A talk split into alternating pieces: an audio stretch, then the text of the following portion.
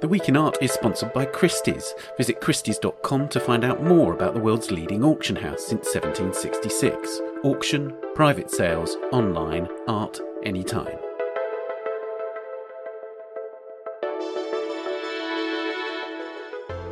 Hello, it's the Week in Art. I'm Ben Luke. This week, lockdown may be back in Europe and the museums closed, but we look at an art city that's very much open Shanghai, where a cluster of art fairs and exhibitions have opened this week to much fanfare.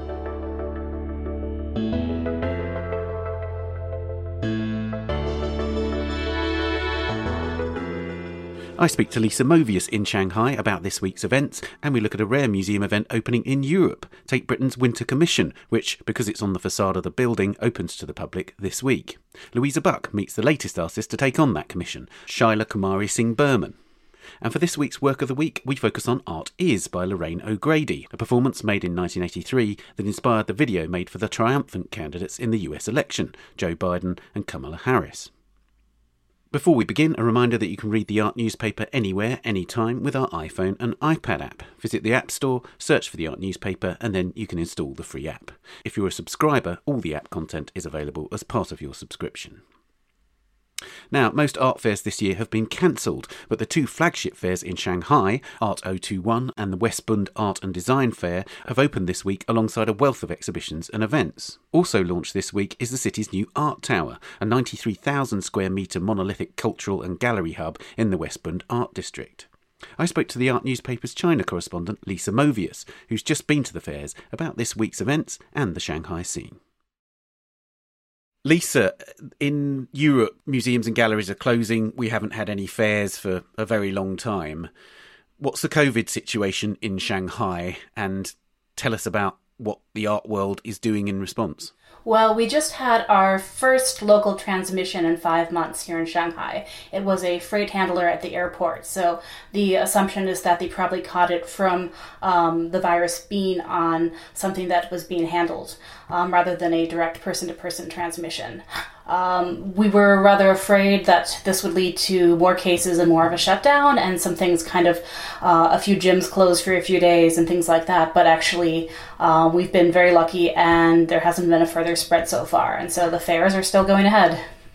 Yeah, and, and, and when when you say fairs, you know, it is there are multiple events. This is not just a, a sort of low key thing, is it? There there are multiple fairs. There are major art world events. It feels like a very active art scene there. It really is. So well, there are two fairs that are opening this week. Today we had Art 021, and then yesterday there was the West Bund Art and Design Fair. And they're kind of friendly rivals, you might say. Uh, both are pretty big, pretty established, pretty well respected, been around for seven or eight years, I believe. And this year, um, last year they both got over 100 galleries. This year they're whittled down a little bit, um, but still pretty respectable, pulling from regional and local galleries and plus international galleries with um, presences in Asia. You say that there are fewer galleries this year. Is that mainly because international galleries haven't travelled? Well, so to come into China, um, no matter who you are, where you're coming from, even if you're just coming in from Hong Kong, you have to quarantine for two weeks in a hotel. Right. Okay. And so that that restricts galleries that don't have an existing presence in the region, right? Yes, I think there's a, maybe a couple dozen dealers who have um, done the quarantine, but as far as I know, none of the collectors have done quarantines to come in. So now you've stepped off the fair floor to come and talk to us today. So what's the atmosphere like? Well, today was the second of the two fairs, and I would say both are really busy. Art 021 may be a little more crowded, but it also has more narrow hallways and, and such compared to West Bund. And I think they reach out to a different kind of audience in addition to the art audience. So a lot of like fashion and um, luxury type people. Okay, so that's Art 021, and, and then West Bund is more of a kind of traditional art crowd? Um, yeah, a bit more is focused on the traditional art crowd. Traditionally, West Bund is more curated and serious, and the bigger galleries, whereas Art 021 tends to be more, you know, young and hip and up and coming. But I think that has all gotten, gotten muddled this year. So tell us about what, what dealers galleries are telling you about their experiences? I mean, they, uh, you, did you sense that there was sort of brisk selling going on? Did the dealers and galleries seem quite happy? Yes, there are quite a few red dots, and everyone I talked to, if I could talk to them at all, if they weren't being carried off by people, they were saying they were pretty happy for opening days. Let's talk about the international presence then, because of course people like Gagosian and White Cube and others already are in the region, and I so and so I imagine therefore it wasn't too much of a stretch for them to attend these fairs and to bring some of their major artists. Yeah, so um, you'll see um, almost all of these guys at one or both of these uh, major fairs, and you know with a pretty pretty strong presence most of them have staff in Hong Kong and locations in Hong Kong, and then many of them also have like a sales office and staff within China, so they're able to put together operations pretty quickly. What about the local presence? I mean, do you sense that it's sort of as active as it would have been in a normal year, or or is there some level of is it slightly lower key than it had been in the past? You know, um, given what the spring and summer was like, I was pretty worried that you know there'd be kind of a mass culling of galleries, and we have we have a lot of really great sort of small galleries working with emerging artists doing really interesting projects, but they have pretty low margins. Um, you know, it's hard to say if they're going to survive this or next year, but you know they've all held on this far, and they're all at the fairs, and you know saying that they're doing pretty well and making up for lost time um, in terms of sales and contacts. So actually, it is um, going pretty strong for the local galleries. And then beyond the more established local galleries, um, the weird thing is that to fill up all the space that they lost with international galleries is that they've let in a lot of smaller, lesser known galleries into these fairs, which, you know, there is some compromising of quality, but it's also really interesting to see, say, like a tiny gallery coming in from a place like Changsha or um, elsewhere in the country that you normally would not see in the big fairs. Can you give us a flavour of the sort of place that Shanghai has in the Chinese ecosystem? Is it a rival to Beijing? Do the two scenes complement each other? Do they feel quite distinct? I've always said that Shanghai and Beijing is a one sided rivalry. Beijing feels competition with Shanghai, and Shanghai has never paid that much attention to Beijing. Beijing, for a long time, was where everything was. It was has the famous art academy, it has 798. Um, so it has a bit more of an establishment uh, art scene up there. And for a long time, Shanghai, though it was going strong, was largely ignored by the Beijing scene and the, the sort of national and international media.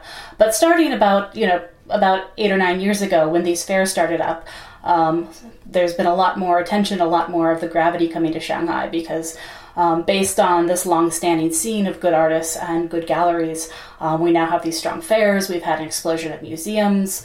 Uh, we have the Shanghai Biennale, which is the only international level art exhibition within mainland China, uh, curated exhibition. I mean, so there's there's enough happening and there's enough energy that they keep building on. Whereas Beijing still has, I would say, more artists than Shanghai does, but in terms of infrastructure and events, it's a little bit quieter. So tell us about this art tower, this enormous new building full of various institutions. What is it? Who's in it? Who runs it? Who funds it? All that kind of stuff. So, Art Tower is the newest project of the West Bund Group, which is the organizer of one of the fairs. It is a state owned property company that is also partly owned by the Xuhui district government. And so the there are a bunch of galleries that have spaces and buildings around the fair, but the um, West Bund Group is hoping to get them all to move into the art tower and eventually have everything very centralized there. Um, CAFA, the Art Academy in Beijing, is also going to be opening up an experimental space when the art tower eventually. And then, of course, they'll have like logistics companies, um, insurance companies. Um, they hope to turn it into sort of a one stop shop for the art industry. At the moment, no one is in there permanently. They've opened it up temporarily for Art Week, and then they're going to close it and finish all the construction and open it formally next year. So essentially, you can do a sort of architectural tour there now, can you? Or are there sort of artworks staged there, sort of um, pop up artworks?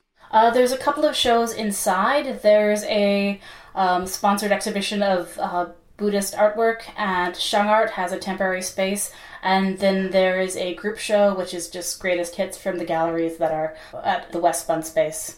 And now the Shanghai Biennale was actually postponed, wasn't it? But but there have been events connected to that that are going on in the uh, city this this week. So in a sense, it, there's a there's a sort of presence that the Biennale has, even if it's not the Biennale itself. Yes, I'm guessing the organizers felt that they couldn't uh, skimp on the energy and attention of everything happening this week. But it was with all the travel restrictions and the shipping problems, it's um, a little bit too much to put on an international scale um, exhibition like a Biennale here at the moment. Um, so what they're doing is they're doing some performance art and they're doing a series of lectures throughout this week. And so they're they're saying it's not a postponement, it's a restructuring. what's interesting to me about that is it suggests that the Biennale relies much more on an international audience, international artists, etc., whereas the fairs can exist in a way with with with a sort of lesser presence from overseas. Is that right? You know, I I don't know if they would put it that way. I would say more that we can wait for a Biennale, but perhaps the galleries can't wait for the fairs. Right, so commerce needs to happen. These galleries need to make money, in other words. Right, and also the Biennale is hosted by the Power Station of Art, so it's their own space. Uh, they can they can pretty much do it when they want without it really impacting their overall operations so much. Whereas a art fair is taking taking up for a week in a um, rented space, or you know, in West Bund's case, it's their own space, but they use it for a lot of other things. So it's a lot harder to shift it around, and you have to plan a lot further ahead. So you say that the events are sort of buzzy this week, but what does buzzy mean in terms of visuals? You know, t- could you describe the scene? Because obviously in the UK, even though the museums reopened recently, there were there was a very strict level of social distancing, masks were compulsory, etc. Is that the same there, or does buzzy mean you know really crowded and and um, a sort of genuine hubbub? I would say that the buzz is both in terms of the energy and the actual crowds. So while we've lost a lot of the international attendees, we have gained a lot more in terms of domestic attendees, people who maybe normally wouldn't come to a fair, but this year it seems like a much bigger event, so we have to turn they have to turn out for it. Right, but but uh, you know, is there are there strict social distancing measures in place and things like that? Because I know that in China it's much more related to the sort of QR codes, isn't it, and, and temperature checks and all that side of things. So the, the actual physical distancing in China is very hard to do just because we have such a large population density. However, there are mandatory masks um, for all of these events, and people often take them off. But because of the break outbreak this week, people are much more observant than they have been recently. Plus, for each of the the fairs, you have to get your codes checked several times. Plus, there's a pre-registration code for every person invited, so you have to put in all of your information and uh, make sure that they know who you are, and then they scan you in when you come in. For general visitors, they're doing time visits, but uh, VIP visitors are able to come come at any time. Is your sense that the art industry in Asia is pretty much going to keep going on because I mean I know that there was an Art Taipei fair in October. There's Fine Art Asia in in Hong Kong due at the end of November. Do, do, do you sense that? Yes, you know there there is there is there is this alarm because you had a single case in Shanghai, but do you feel optimistic that the the you know the industry will keep ticking over? Well, if you look through pretty much all of East Asia, we've been able to wrangle things pretty well through a mixture of lockdowns and partial lockdowns and mask wearing and just general um, social compliance with public health health measures. So I think that we're pretty optimistic for um, at least some semblance of things going forward. It may not be as much as we would like, especially in terms of the travel, but at least domestically within regions, we can kind of function in most places. So, I mean, if you look at places like Taiwan, they've handled things very well you know, South Korea has had you know two outbreaks, but they still reacted very fast when they happen again. Um, it's it's been a very you know you know, it's on, an ongoing process, but I think reactions here have been very strong. And the the irony is that having a good lockdown means that your economy can recover faster, and I think that's definitely happening in the art world. That's certainly the feeling here that, that lockdowns have been too late and too badly managed to um, to sustain the economy in the way that it should have been done. On the front page of the art newspaper this month in November, there is a story about the desecration of monuments to the Uyghur people, um, Muslim monuments across China.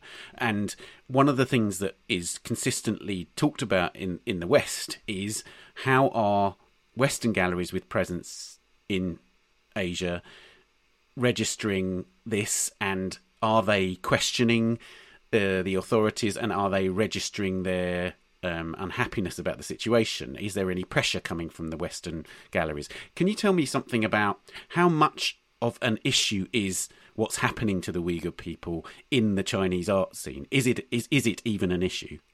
I would say that most people in the Chinese art scene don't even know about it. Because media here is so censored and the internet is restricted. And so, you know, overall, it's not something that's talked about in society, generally speaking. For people who are aware of it, who are, you know, more more attuned to the news and more concerned about issues like civil rights and human rights, there's not much anyone can do about it because we still have an authoritarian government. And if you speak out about these things um, in a public way, then you're the one who's going to be in jail. So even though people aren't comfortable about it, especially here in Shanghai and in eastern China, where you know people are very business driven, they're not ideologically driven. So this sort of cultural revolution type actions that are happening in Xinjiang. You know, it's it's not as bloody as the original cultural revolution is, as far as we know, but it's you know high tech and has the same sentiment about wiping out culture and starting with a fresh slate. I think people who know that it's happening are not comfortable with it, but most people don't know, and if they do, they can't do anything about it. And you would say that there's there has been no noticeable change in terms of the Western presence in, in China at the moment, at least. I mean, talking to Western galleries and museums and cultural institutions here, you know, they're much more concerned about what we can do locally to push back against censorship and tightening rules, because you really have to fight the battle that you're presented with. Xinjiang is on the other side of an enormous country, and you know, it's essentially a, treated like a colony in China. So it's a place that most people have never been to, and it's completely foreign to them and unfamiliar. So it, it's not a battle that anyone can fight, but people are still trying to push back on the battles they can't fight.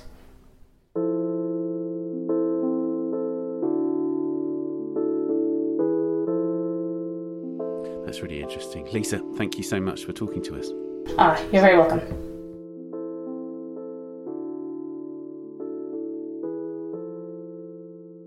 The two Shanghai art fairs continue until the 15th of November. We'll talk to Chila Kumari Singh Burman at Tate Britain in a moment, but first, here are some of the top stories on the Art Newspaper's website this week.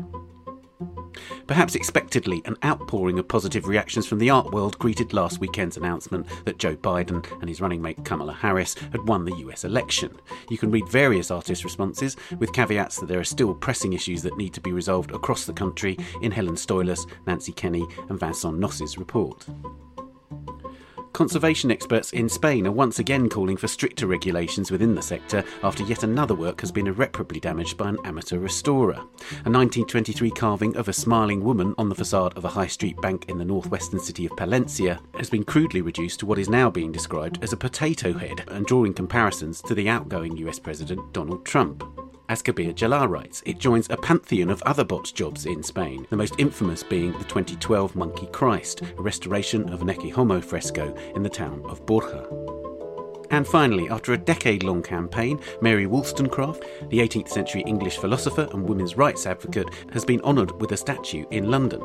But the silvered bronze work by the British artist Maggie Hambling, which shows a naked everywoman emerging from a swirling mass and cost £143,000, has drawn ire on social media, much of it focused on Hambling's use of the naked woman to honour a feminist icon. Among the wittiest responses was from Laura Wood, who asked on Twitter how many of our important male writers are depicted naked in their statues. You never see Charles Dickens with his balls out, do you? You can read these stories and much more at theartnewspaper.com or on the app. And you can hear Louisa Buck's interview with Maggie Hambling on this podcast in the episode from the 16th of October. We'll be back after this. The Week in Art is sponsored by Christie's. As art lovers increasingly look to browse and purchase online, Christie's continues to innovate with its auction calendar. Bid until the 17th of November in The Collector, an eclectic online only sale of furniture, objects, and works of art from the 17th to the 19th century. Presented in collaboration with British Vogue style editor Gianluca Longo, it has everything you need to create a unique living or dining space. Christie's live auctions are also readily available for remote browsing and bidding. Explore stunning 19th century depictions of the Middle East in their sale of Orientalist art on the 18th of November, or avant garde paintings and jewelled Fabergé creations in Russian art on the 23rd of November. The refreshed schedule complements Christie's private sales. Bid and buy art at any time and from anywhere. Find out more on Christie's.com. Welcome back. Before we go on, a reminder to check out our other podcast, A Brush With, featuring in depth artist interviews. Subscribe at Apple Podcasts, Spotify, or wherever you're listening now to hear more interviews in the coming weeks. Now, Tate Britain's annual Winter Commission is a rare work of art that can actually be seen in the flesh at one of London's museums now that the UK is in its second full lockdown. As ever, the commission adorns the facade of Tate Britain, and this year it's been taken on by Chila Kumari Singh Burman, a key figure in the black British arts movement of the 1980s. Louisa Buck went to meet her outside Tate Britain. I'm standing outside Tate Britain at a good social distance from the artist Chila Kumari Singh Burman, looking at her extraordinary installation for the facade of Tate Britain, the Winter Commission. I mean, it's a Hindu temple, it's got an ice cream van, it has gods and goddesses going up the pillars, it has a great big eye above the door. It's an extravaganza of colour and light. Chila, Tell me about this. Tell me what, what's the thinking behind this? I mean, I wanted to obviously mash up the facade so the people would literally say, wow, is that really Tate Britain? So that was it. I wanted to just like, you know, completely like, you, you didn't know what you were standing in front of, right? And um, I've, I've, always, always wanted to make neons, and but they're expensive when, when you make them in glass. But nowadays you can make them in silicon. When I found out was that was possible, I thought, right, I'm ready to go. And then I thought it would be good to cover the pillars in things like, you know, a Hindu gods, my own recycled collages I'd made on uh, super high gloss paper, um, and then. Um, the guys from Genesis Photo Lab know me well, and I gave them the images, and they were able to blow them up. So the pillars were the first things that went up, and then I spoke to Tim at um, Setworks. I, I, showed him a picture of Parvati. She's a goddess, one of my favourites. She's a really like um, independent woman. She's always with usually with her husband Shiva, and I thought, no, no way, man, I'm going to make you um, an independent, wild sort of. Uh, I suppose it's a bit like a self-portraiture. and then I said to him, "Can you do this in like neon and stuff? Can you turn it into something like?" Uh, Bobby He goes, "Yeah," and I went. Oh my God. So I went onto the internet and I must have Googled every single Hindu deity that, that had been made in something like a neon. So I just kept doing all this research and then um, um Tim says, well, if you could do drawings of them individually, then that would be brilliant. So I thought, well, that was really good because it got me back to pencil drawing a pencil on paper. So now you've got these amazing drawings, drawing in light. I mean, you've you've, yeah. you've described your work. I mean, for, for you know four decades, you've been working across all media films, installation, sculpture, now neon, drawings. Um, but you've always, you've always talked about trying, wanting to relay and explore the experiences and aesthetics of Asian femininity, one of the political strands that go through your work. Yeah. There's some strong women on the front of this facade. Can you talk a bit about this your feminism and you know, celebrating and also relaying about Asian femininity and what it means being a South Asian woman now, growing up in the, in the 70s and 80s up yeah. to today. Well, you know, there is still stereotypes to a certain extent that are a little bit, a bit, a bit meek and mild. and it's changed big time, and people would know that, you know, like I wanted to become a black belt because I thought it'd be good to, it'd be good to like, uh, um, teach Asian women how to fight because it was all about self defense. There's no offense. You remember in the 80s, it was all about that. So I thought, right, so I thought, you know what? I'm going to put some of my favourite goddesses on the on the facade. So on top of Britannia, we've got Kali, goddess of creation destruction, and the words on, next to her saying "I'm a mess" because uh, let's face it, we all are in a pretty much of a mess you know. Certainly in UK at the moment, yeah. Yeah. So uh, and that seemed to work, and then obviously Lakshmi, she's a, she's she's your goddess, the goddess of wealth, and um, sort of like you know, really to sort your finances out to a certain extent, because we all need that um, bit of support, and she always appears during Diwali because Diwali is tomorrow on the 14th. Yes, of course. So, so this is actually celebrating Diwali. I mean, yeah, absolute coincidence. So I thought, well, and the Tate were made up about that because when they had a Zoom first Zoom meeting, they says oh, we're going to open on the second of November, and I says, I'm sure that's the week of Diwali, and it just happened to be that. I have no idea. The festival of light, and you've covered the Tate with light. Yeah and, and, and I figured out actually because I'm a, quite a graphic drawer. When I did one of my first degrees in like graphics and printmaking, I figured out I got these um, paint brushes. Uh, know, they're, they're felt tips, but they've got brushes on the end. And when I was drawing these pencil drawings and then covering with these felt brushes, I just thought, I actually am good at this. And it flowed without showing off. And it really worked. And I thought, do you know what? And I wanted to, and I wanted to bring up my style in the neon because neon can be quite stiff. Mm. Do you know what I mean? And quite tight. And I thought, no, because it needs energy and it needs light and it needs colour because Diwali's Festival of Light, you know, you know, and then I wanted to bring in my my mum and dad's uh, uh, family business. My dad was mum and dad were in the ice cream trade. Oh, I think the ice cream, the ice cream. I want. I just want to press pause on that for a minute because we have this magnificent neon ice cream van, almost parked outside on the steps of Tate, and you've got an ice cream cornet going up by the pillars. So, I mean, you are really celebrating. And then the whole theme of ice cream has run through. You've, you've made many works about the ice cream van. Tell about that. What, what, was, what, was, what was important about being involved in that family business early well, on in Liverpool? Well, I wasn't really. You just had to get involved because you just had to. Every, it was everyone just had to. I was cleaning the van every night, eating loads of flakes. Uh, uh, crushing the, the, the, the, ice cream boxes by the side of the van every single weekend. So, I mean, it's like, it's just like you, I could put chalk ices in, in, underneath my pillow when I went to bed. You know, I mean, you know, because you just sneak them all in all the time. So I thought, why not do a van? Because the ice cream I was always outside the Tate. Why don't I do a neon ice cream van?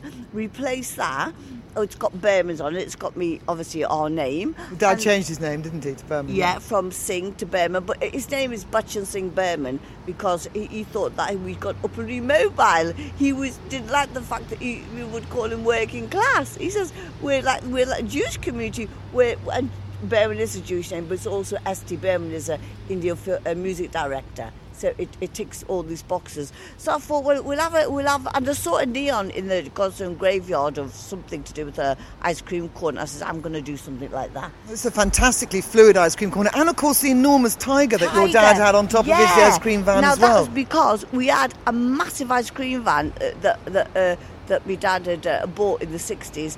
And in those days, you had like huge ice cream vans, and they're not like the little ones you see now. These are Batman and Robin. So my dad, he just turned up with, he decided to put a, a, a, a, a nice uh, a tiger on top.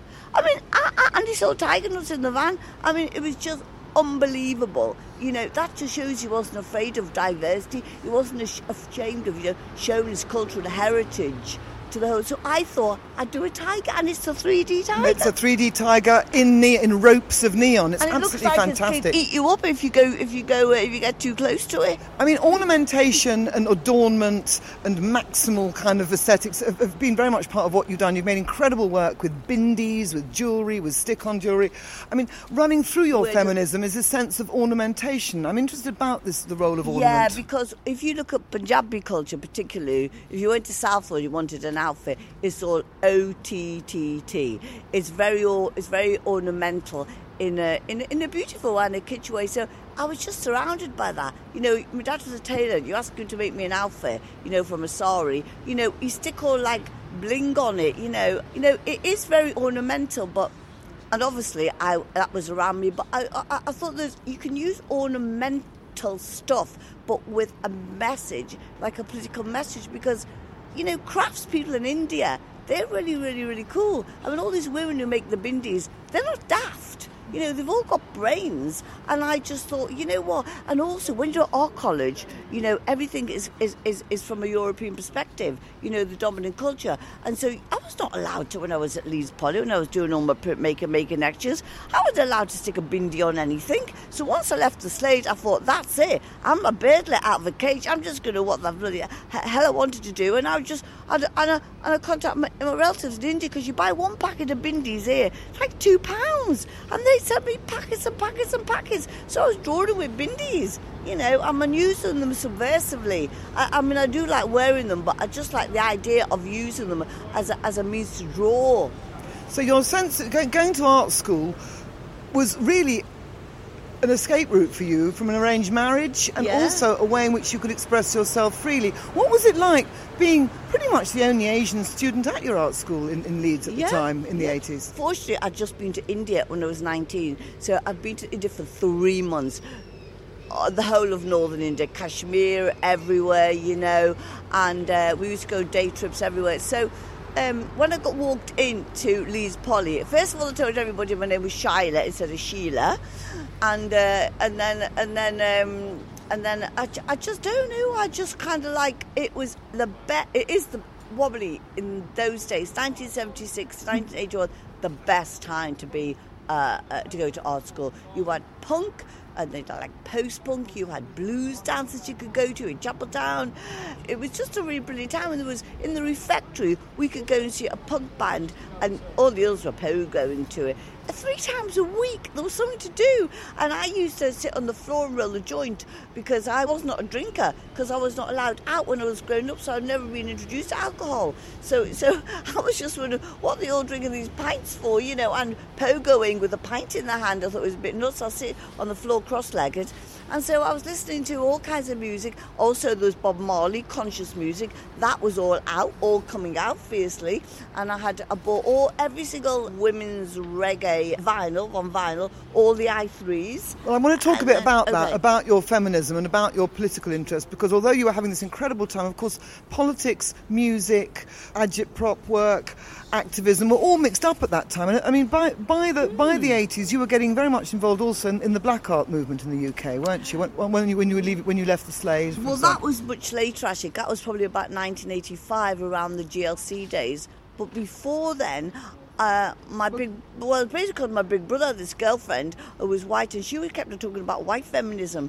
And I was just leaving the stage and I was going, hang on a minute, I've been reading all these books from American literature, black feminist politics, and I just turned around and said, you know what? There's such a thing as black feminism. My brother said, you're always a bloody troublemaker, aren't you? Can't take you anywhere, you know. He's got his leg up because he'd bust it in the hospital, you know. In contraction, he's going to me, you're starting to fight again, you know. And I'm going, no, because the fact is, this is the situation. This is it. You, you know, there's more than white white feminism, and and I just kept on reading and reading and reading. And you set up a hostel for Asian women in at Leeds at, at, at, in Chapeltown.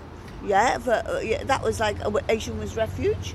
You know, so I hadn't even known about Southall Black Sisters because I was in Leeds. And then after that, you did become much more involved with, with the black art movement, feminism. You worked for the GLC, making murals. I mean, you were very embedded in that whole scene at that yeah, time, weren't you? That was because it was all happening around us. Because you know, Ken Livingstone, he was a GLC fella.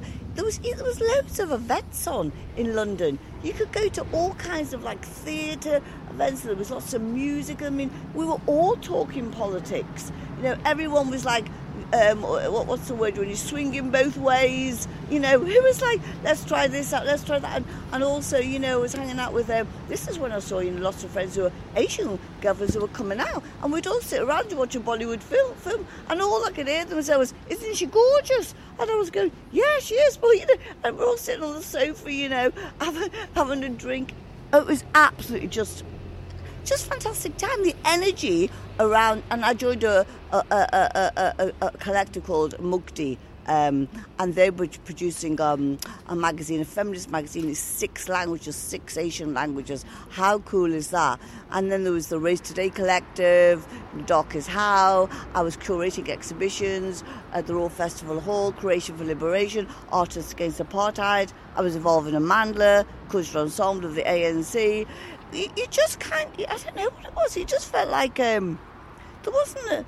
I mean, we didn't. It didn't feel like it was. It was like work. It was like all these uh, issues and, and, and isms and whatnot, and it all kind of was like political but fun and celebratory you know, but we we all knew that something had to change. So, how do you feel about the current scene now? I mean, you wrote a great essay. There have always been great black women artists in response to Linda Nochlin's essay saying, Why have there been no great women artists? There have always been great black women artists. Now, there seem to be many more black and Asian racially diverse artists coming into the art world, but it's still a very white male dominated um, oh, yeah. Yeah, yeah. enterprise, isn't it? No, it's totally. I mean, I guess I and tired of picking up Frieze magazine, or I get these things from artsy going, oh, would you like to buy Damien Hirst? Or would you like to buy Sarah Lucas? Or I'm just going, do you know what? When am I going to stop hearing these names? I mean, I like their works, you know, especially Sarah Lucas, but I'm just going, hang on a minute, where, where are our names down all this, you know? So um, I think I think there's, there's, there is a change happening. I can see the, the energy because I do think that particularly the directors of the Tate, you know, like um, Alex and Maria, they are and Frances, you know, they they are really going lengths to make changes, you know, because that's why I'm really I wanted to do this when they asked me to do it because they got me and I kind of got them and I just thought, you know what? Let's just do this together. you know, let's just make this happen.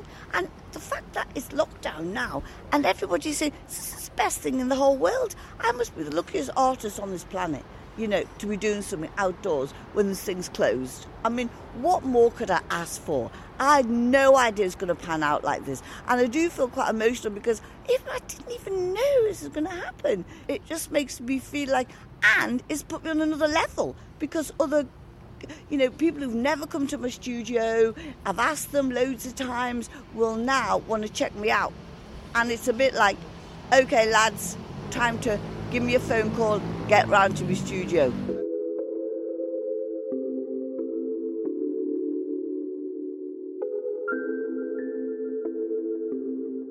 Okay, lads and lasses, I think it is. Thank you very much, Chila, and congratulations on this incredible commission. Well, thank you, Louisa. I wish we had more people like you to talk to because you really get me. I'm really pleased.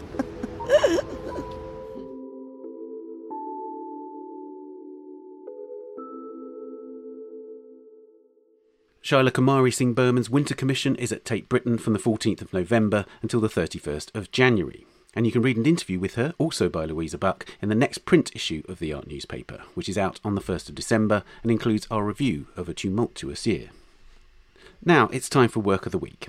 When Joe Biden and Kamala Harris were announced as the winners of the US election last weekend, they posted a video featuring diverse Americans in various scenarios and capturing them in a golden frame. The video was inspired by Lorraine O'Grady's performance staged in Harlem in 1983 called Art Is. Our senior editor in the US, Margaret Carrigan, talked to Amanda Hunt, a curator at the Studio Museum in Harlem, who curated a show about O'Grady's seminal work in 2015.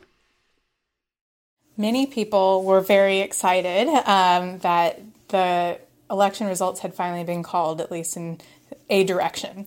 Um, and the campaign, right after that, released a very stunning, beautiful video uh, set to America the Beautiful by Ray Charles showed all these different people holding up frames at, in whatever landscape they were in all across America. This was drawn from Lorraine O'Grady's pivotal work, Art Is, from 1983. And that's a work that you have a very special connection with, I understand. So I wondered, um, you know, the videographers later noted that they had been moved to tears by this work after they saw it in the long traveling exhibition Soul of a Nation Art in the Age of Black Power while that was on view at the Broad Museum in LA last year. Um, but in 2015, you had organized a show at the Studio Museum of photographs that resulted from this work of conceptual art that O'Grady did. Um, and I wonder if you can explain for us a little bit of the original performance that resulted in these beautiful documentary photos that were at the Studio Museum. The performance Lorraine made in 1983 was a very important gesture, statement, uh, collaboration, and um, artwork, really. It was within the context of the African American Day Parade, which has been a long standing annual tradition in Harlem. But essentially, the path starts at the top of 110th Street uh, right along Central Park and continues up into the 40s and I think 50s, 150s in Harlem. And it's an opportunity for the community to celebrate itself, to showcase itself, to create individual floats, um, you know, for businesses in the community, um, for local unions, um, for cheerleaders from high schools in the area. So this was, um, as a public art piece, just meeting people where they were, living in the community um, that it really celebrated and came from. And the impetus conceptually for the work for Lorraine famously was after an interaction with someone in which they said um, avant garde art is not for essentially people of color, uh, for Black people. And I remember Lorraine telling me firsthand uh, and this is where I'll drop the knowledge, the fun stuff. I wrote my master's thesis on Lorraine uh, while at California College of the Arts and interviewed her in 2010 about a number of works, particularly Mademoiselle Bourgeoisie Noire, which is another performance persona and performance artwork um, that she's quite well known for um, that was staged at the New Museum, but got some firsthand kind of information about this as well. Uh, so it was this interaction with someone who was skeptical of, quite frankly, her ability, I think, as an artist to make work of that caliber and to demonstrate that non white audiences were capable of interpreting, experiencing, loving, learning from conceptual and all kinds of art. So Lorraine literally took it to the largest platform she could imagine, which at that time was a giant parade in a section of New York City. She secured you know permission to make a float. Uh, she was behind like the cult 45 float. You can see it in the background in some of the images um, from the series of works. I believe there are 30 photographs uh, in this series that are documentation of the performance, but kind of live on as the artwork um, because we can't experience it in the way that it was that day in September 1983. Um, and she worked with colleagues, other dancers, um, some non performance art people, and really got together a troupe to perform this work, which was for people to see themselves, period, and quite literally through this frame, this kind of gilded frame, which I even see behind you on our Zoom conversation. You know, a very uh, familiar reference for framing artwork, and the community became the artwork. The people, the individuals became the artwork. And she didn't know if people would get it you know if it would kind of take that's the risk in a lot of performance i think that engages an audience. And to her utter delight and joy it took immediately. People knew. They said that's right baby. I'm the art. Um, and it was an opportunity like the biden campaign framing america. She was framing harlem. She was framing the community there uh, in a really meaningful uh, way that resonates today in 2020 and beyond. I think that this is something that I had read about as well, and I that she was told that something like conceptual art or even art in general, art appreciation of art wasn't for people of color. I, I think it could shock a lot of people potentially, but of course, you know, systemic racism is no longer a shock. It is the top, the top talking point in this campaign, um, in all of politics right now, you know, and is in especially in the art world currently as well. But on that level, I want to better understand beyond just the scope of the racial slight that she was levied at her when about conceptual art. How has Lorraine herself, just over the course of her career and within a work like art is, helped expand and reshape the entire canon of conceptual art? Oh man, Lorraine's a mentor. She has led a few lives. Uh, she was a writer for Rolling Stone for a time. She's lived. Uh, Uh, there's been some government work uh, in in her life. There's a full spectrum of experience, and I think uh, the way that Lorraine's shared that is through her writing. Her writing's so important, and um, you'll see that in uh, different kinds of works, works on paper, always in in the space of her exhibitions. It's it's always present and maybe less considered in in talking about her work, but in thinking about her work as a teacher, certainly. Um, you know, her work at SVA, um, but I'm just thinking in the artistic community, period. Uh, this was a statement, a series of statements that she made. Again, the other performance work I mentioned that I wrote my thesis on, Mademoiselle Bourgeoisie Noire, was in 1981. So there was a period in the early 80s where Lorraine was really out there, like taking the risk and literally demanding that people look at her work within the context of a predominantly white art world, take it seriously, uh, and everybody kind of do better by themselves uh, and really open the, themselves up to the possibility that, you know, maybe there's not one dominant narrative, uh, certainly, which she knew, but just to kind of break open that space and that possibility. So I think the work lives conceptually, but this is also lived experience. Like this is what Lorraine lived by and demanded from others and wanted from others. Um, I have to mention just above Midtown, a gallery started by Linda Goode Bryant, another woman of color uh, in the 70s.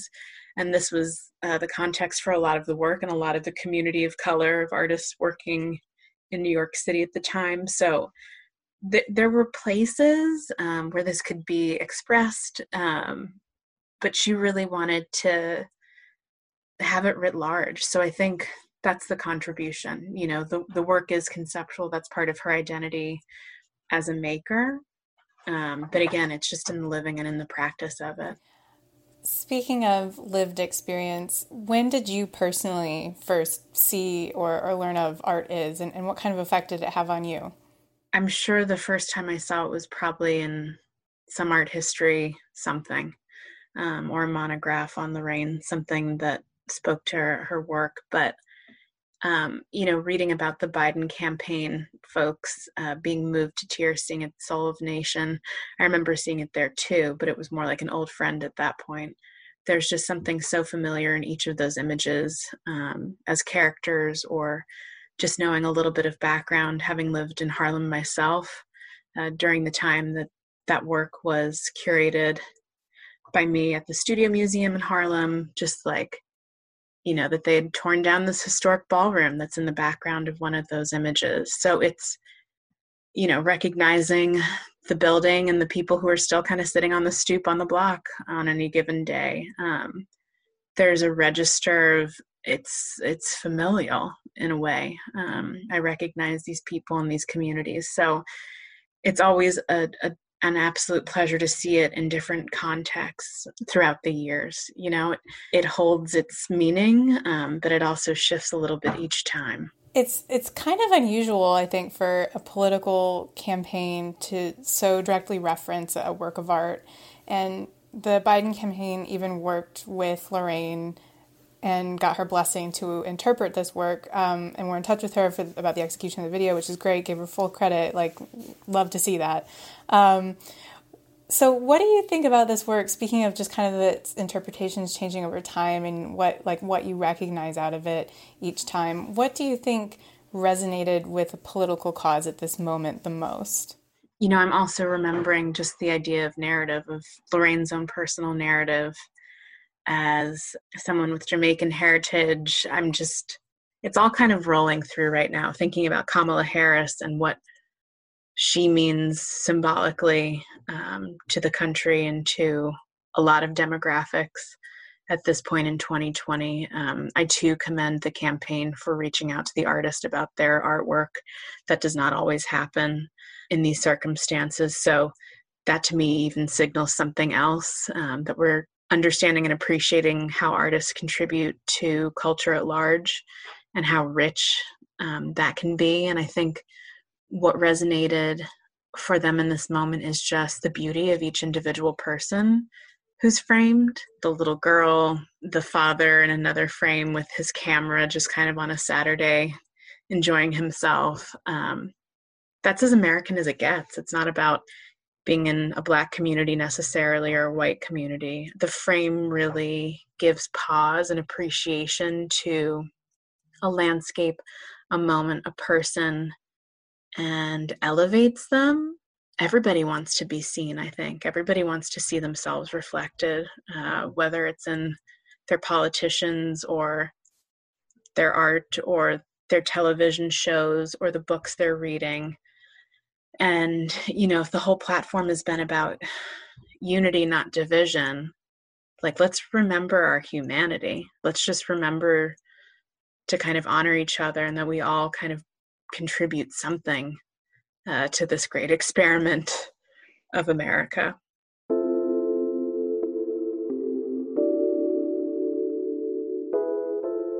that is such a perfect way to tie up this whole conversation. Um, Thank you so much for sharing your personal experiences with Lorraine and your thoughts on this work, Amanda. It's been great speaking with you. Thank you so much, Maggie.